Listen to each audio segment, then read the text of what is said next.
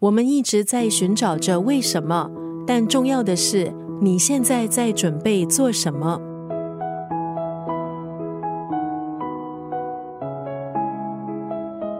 今天在九六三作家语录分享畅销书《开始期待好日子》当中的文字。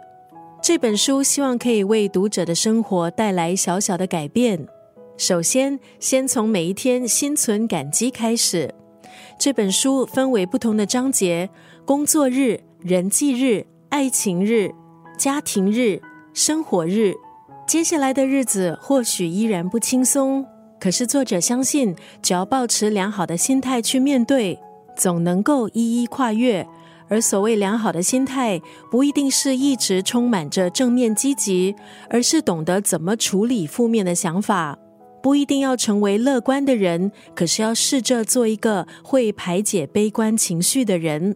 这本书希望可以给予不顺遂的人一点温暖的力量。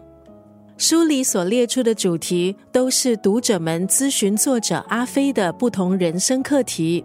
我们每天都会碰到大大小小的挫折，但是保持笃定，坚持向前，就会有解决的可能。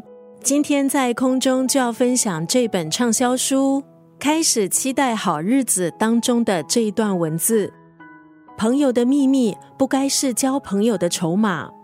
将心比心，我们也不希望自己的隐私被拿去讨好别人，换取交情。